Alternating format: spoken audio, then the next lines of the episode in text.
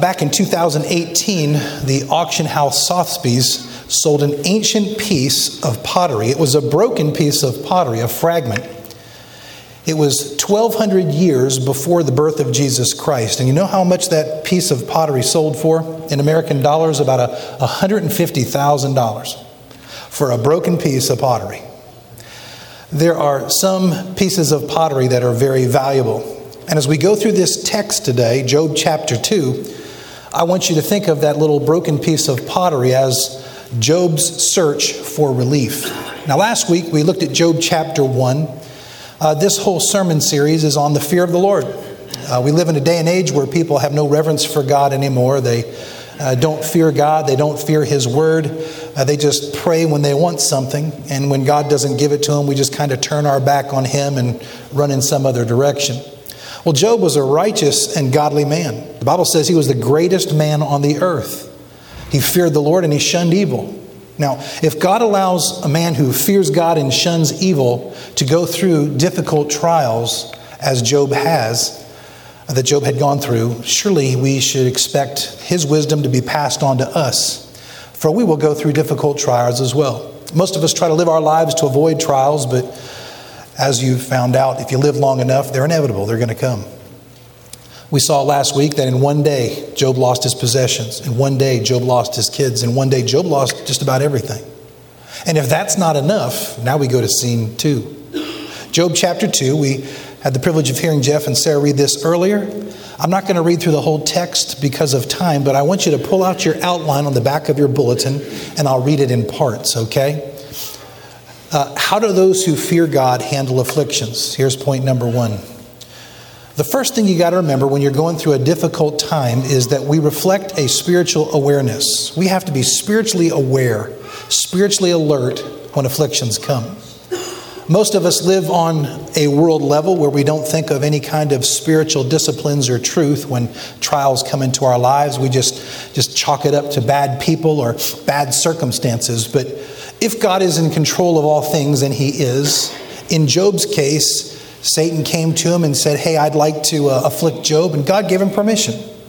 So we see God's sovereign care over a man that fears him and shuns evil, and he still gives the devil permission to bring trial and difficulty and great pain and suffering into Job's life. Surely we can learn from this. Now, let's read the first three verses together. The thing I want us to see is that when we're going through earthly difficulties, there's a spiritual realm to this, there's a spiritual dimension. And here we see a picture, if you will, into this spiritual realm. On another day, the angels came to present themselves before the Lord, and Satan also came with them to present himself before him. And the Lord said to Satan, Where have you come from? And Satan answered the Lord, From roaming through the earth and going back and forth in it.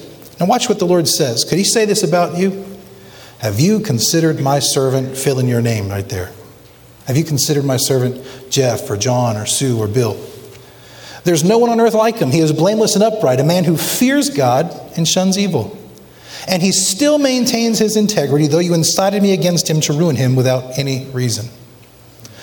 Here's what Satan's goal is for us he wants us to turn our backs on God, he wants us to just quit the faith and live by our own selfish desires. And many of us have blindly followed his leading in that area.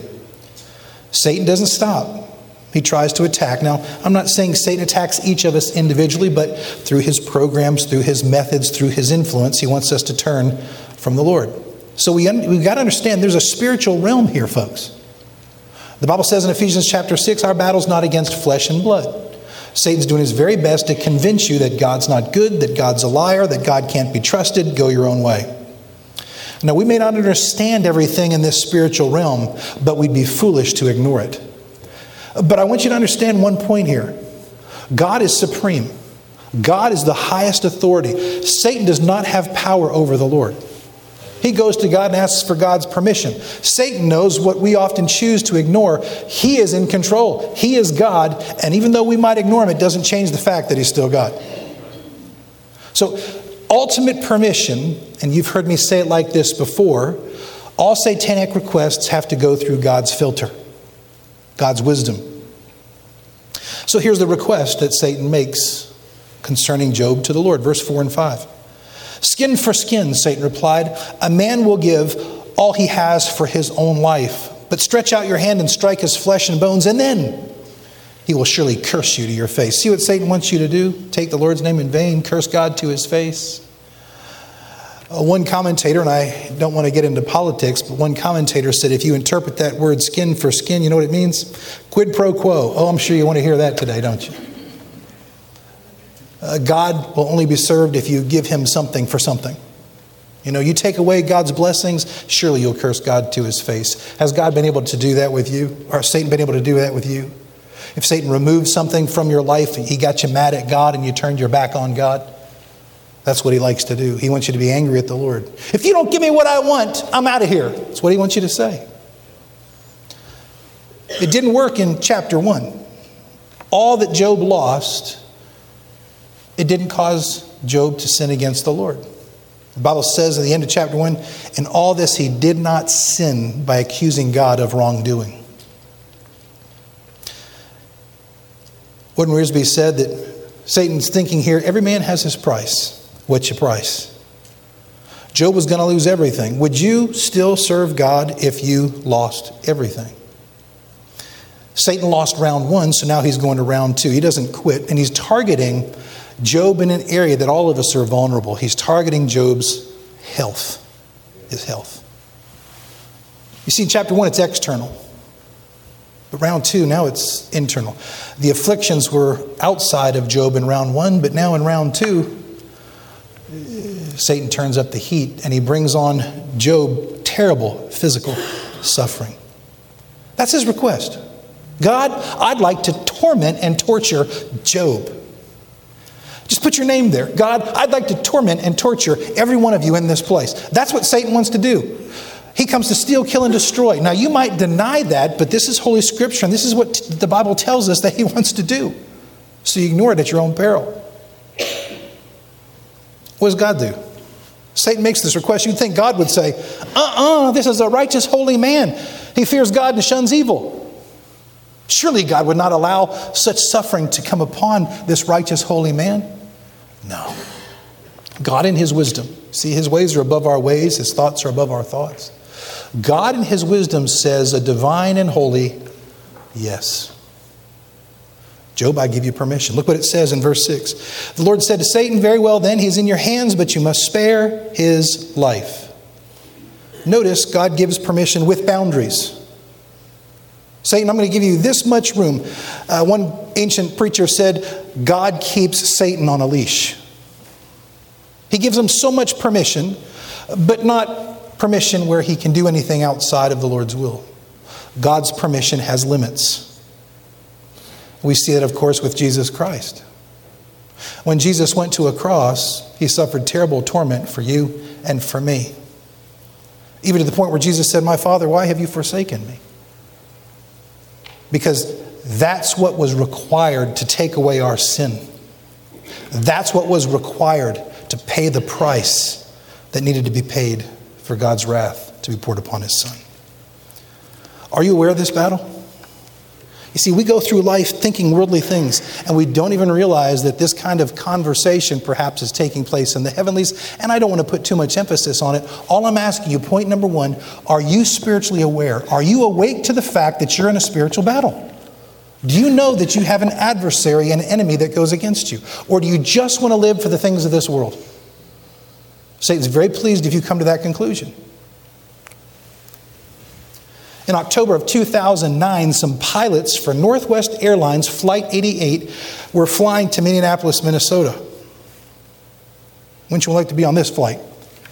As they were flying, they, quote, lost track of where they were. The pilots lost track of where they were. Finally, one of the flight attendants knocked on the door and said, What are you guys doing? Where are you going? You see, they had overshot Minneapolis by 150 miles. They were spiritually unaware. Uh, someone has said perhaps they fell asleep. I don't know. I talked to Drew. You're the pilot. I don't know. But, but something happened where they lost their awareness. They got caught up with something else and they forgot where they were. And that's what happens to us as we go through life. We get so caught up with something else that spiritual things just get pushed to the back burner. We don't want anything to do with God or Jesus unless God gives us what we want. So God allows these tests and trials to come into our lives to let us to wake up to the fact that we're in a spiritual world, a spiritual awareness is taking place. So, how does Job handle this? Let's go to point number two. We receive a serious affliction. And many of us, we want to think that God never allows anything bad to come into our lives. And if you've lived long enough with the Lord, you realize that sometimes bad things happen in your life. My wife's dad's godly pastor. He's going through a difficult time. My wife's mother's godly mother. She's going through a difficult time. Godly woman. Look what it says in verses 7 through 8. So Satan went out from the presence of the Lord and afflicted Job. Everybody say, afflicted Job. Go ahead. Afflicted, afflicted, afflicted. With painful sores from the soles of his feet to the top of his head. And then Job took a broken piece of pottery and scraped himself with it as he sat among the ashes. Now, I went back and I looked at a commentary on exactly what did Job suffer as you go through the whole book of Job. And they put it in paragraph form and they said, here's what he had to go through.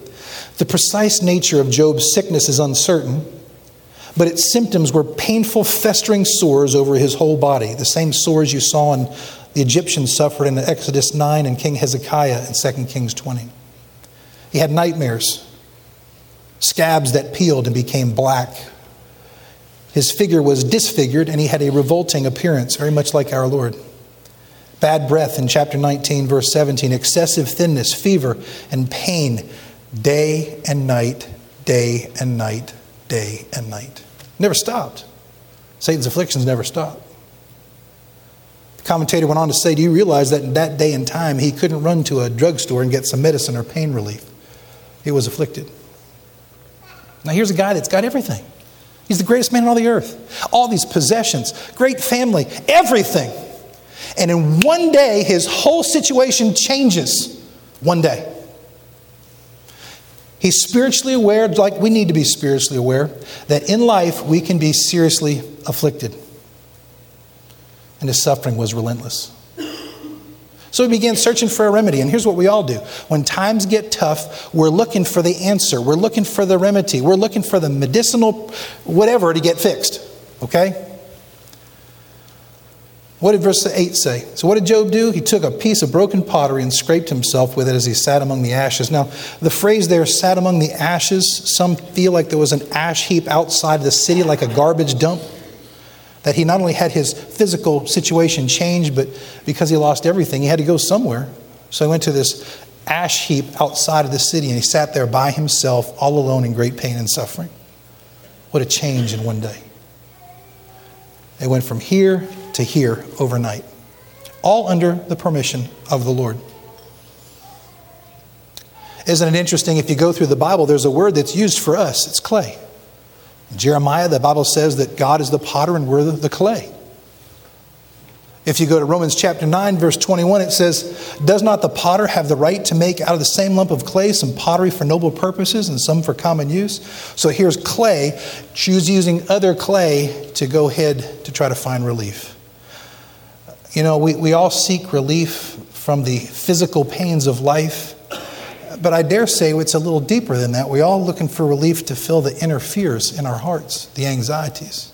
But because we trust very few, we keep people at arm's length and we go through our suffering unbearably alone, terribly alone.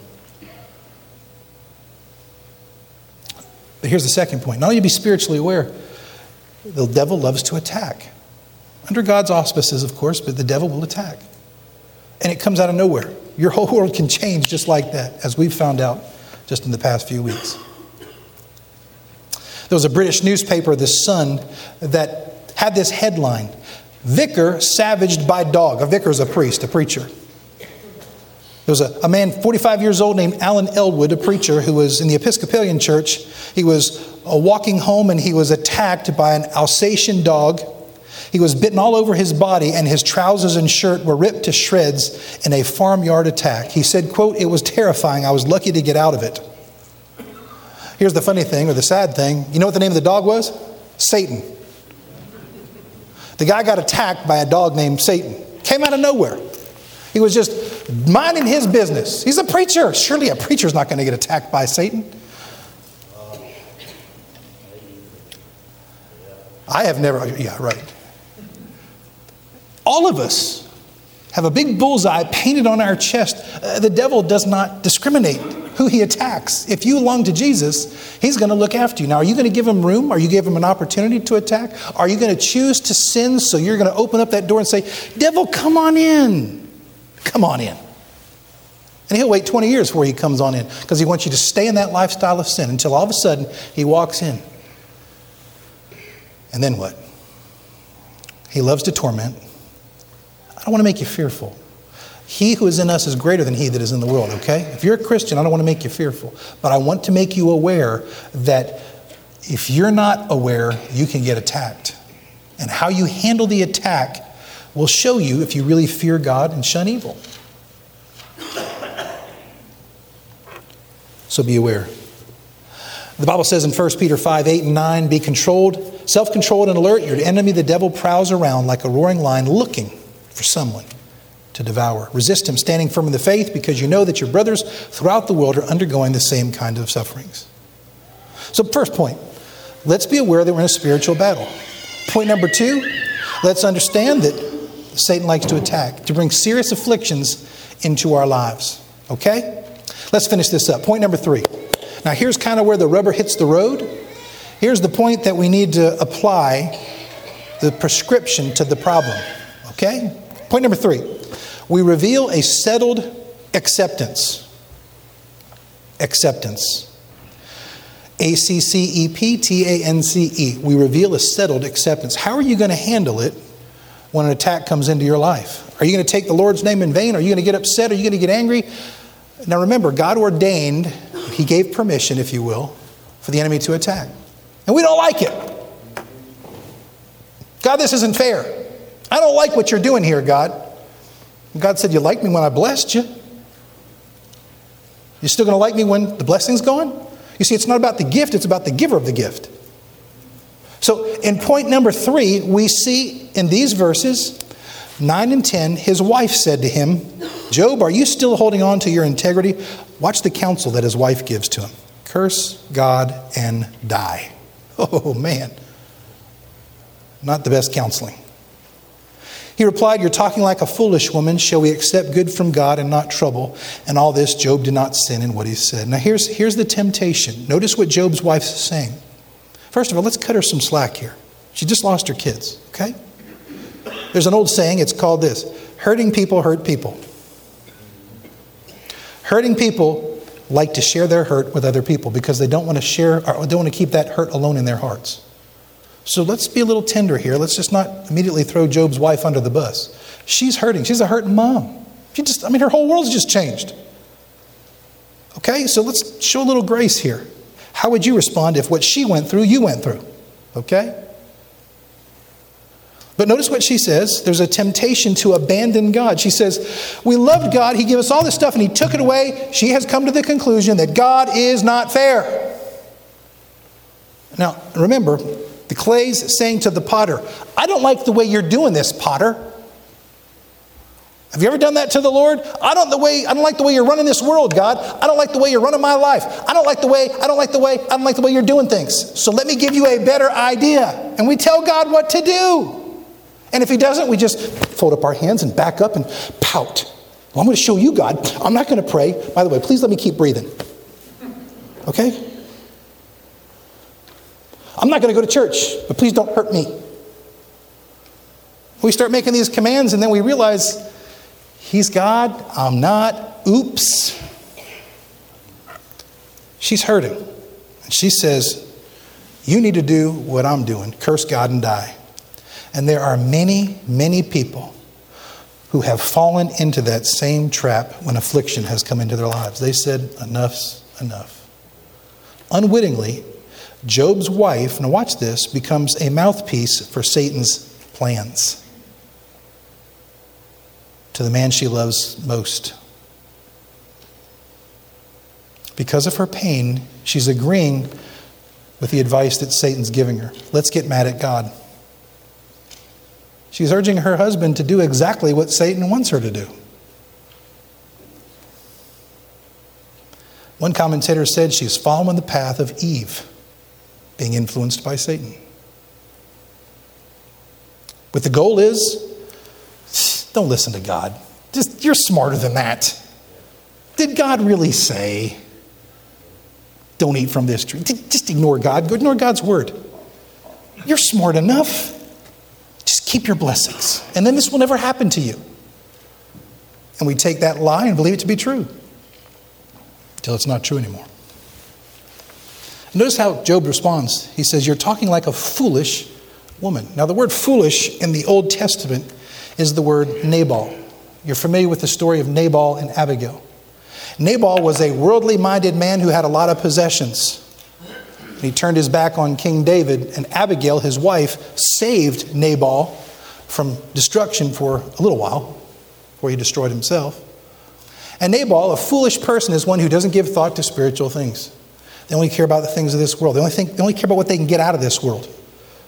And the only reason they want God is if God gives them stuff in this world. But if God doesn't give them stuff in this world, they have no concern about spiritual things. So Job is saying to his wife, You are thinking like a worldly person. You are not thinking about a spiritual person. You need to become spiritually aware. We are under attack. Don't be foolish about this.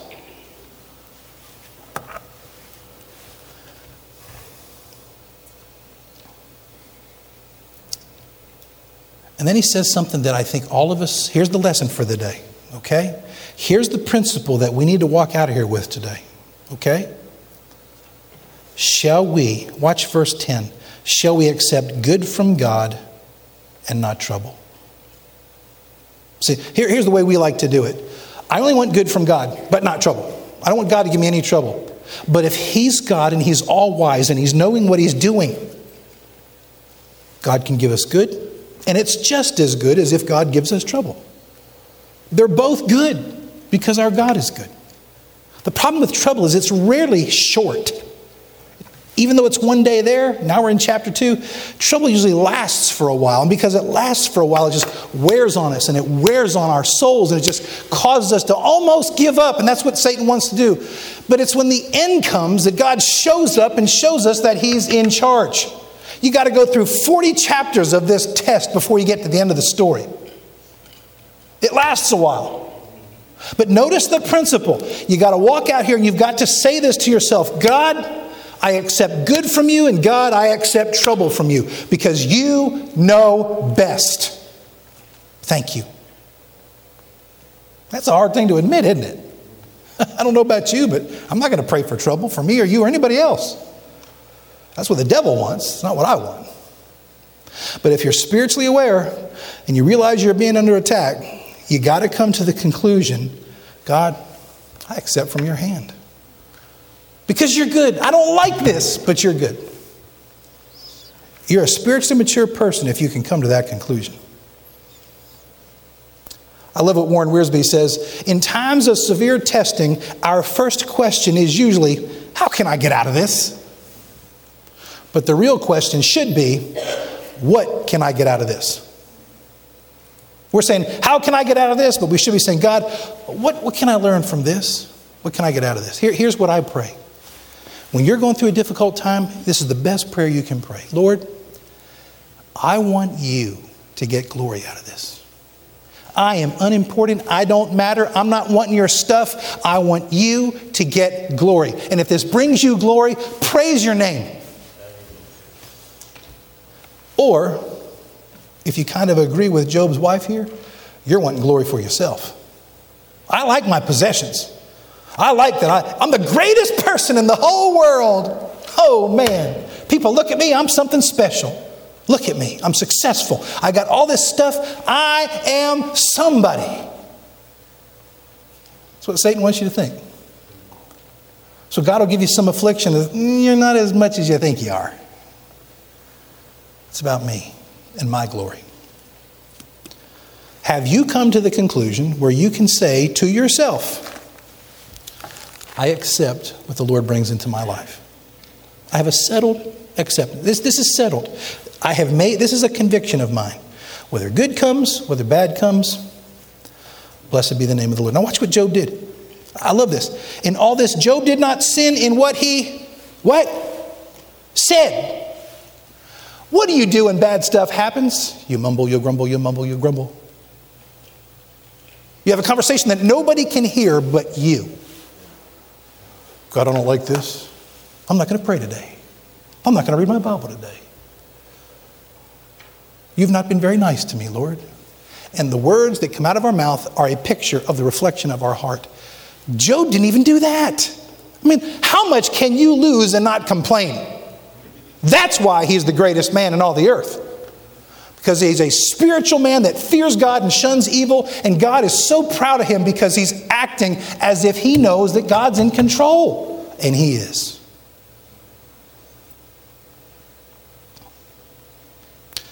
You know, we're, we're a different kind of folk than used to walk on this earth as Christians. Did you know that? I'll conclude with this story. It used to be there were Christians that had a settled acceptance that God was God we're not. They had a settled acceptance that whatever comes into my life, I'm yours. Whether I live or die, I'm yours. Over 100 years ago, there was a group of missionaries, and they had a nickname. They were called the One Way Missionaries. One of those guys was A.W. Milne, M I L N E, Milne or Milne, I'm not sure how you say his last name, but he was one of those missionaries. He set sail for the New Hebrides Islands in the South Pacific, knowing full well that headhunters who lived there had martyred every missionary before him. Now, if you're familiar with the New Hebrides Islands, there were some tremendous missionaries that had gone there John Paton, Milne, others. And when you went there, it was pretty much a, a death call. They were cannibals, they were headhunters. They didn't want anybody coming to their island. That's all they knew. This was 100 years ago. There was no technology, no social media. They didn't know what was going on there. These people feared, scared them. Now, the one way missionaries had a simple rule. Here's what it was when you go some way, somewhere, you take your possessions and you don't put them in a suitcase. You know what you do? You pack your belongings in a coffin. And Milne and others that went on missionary work, they put all their possessions in a coffin because they were not coming home. They said goodbye to everybody they loved and they went forward for Jesus, knowing full well they weren't coming back. They had the settled conviction I'm yours, you can do with me as you please. Boy, how things have changed, have they not? We say, God, if you don't give me what I want, I'm quitting. These guys said, God, I don't care if you give me what I want. I'm going to give you all I got because you're God and I'm not. I'm yours. It was said of Milne when he went to the New Hebrides Islands, they didn't kill him. He lived there for 35 years, and he lived among that tribe and he loved them. To the point that when he died, tribe members buried him in the middle of their village with this on their tombstone, on his tombstone. This is what the words that summarize this man's life. When he came, there was no light. When he left, there was no darkness. What a beautiful way to have our lives described. When he came, there was no light. When he left, there was no darkness. Can that be said of you? Or let's turn that around. Wherever he was, there was darkness. There wasn't any light.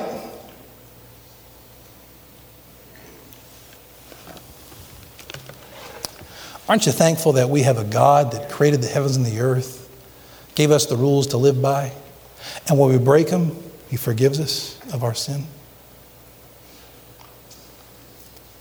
Many go around and they say, oh, that's just pie in the sky, preacher. Well, it was a real Jesus that walked on this earth. There was a real Jesus that died on the cross for our sins. There was a real Jesus that rose again. And if you don't have a problem with what I'm saying, you disprove the resurrection of Jesus Christ. Can't do that. They've been trying for years and still can't find anything about Jesus except the truth that he rose again. That's how much you're loved. Jesus died for you. Sometimes, in the scheme of things, we get it backwards. We pretend to be God and tell him who he should be instead of who he is. God tells us, Look, I know what I'm doing. Trust me. Trust me. Can we accept good from God and not trouble? Give him your heart. Have the settled conviction. Whatever comes about, I'm yours. I'm yours. Let's pray. Gracious Father, you are a good and holy God. Lord, I'm thankful for your grace and mercy. Father, you've brought everybody here today at your providential design to hear these words. Some have open hearts, some have closed hearts, some have hardened hearts.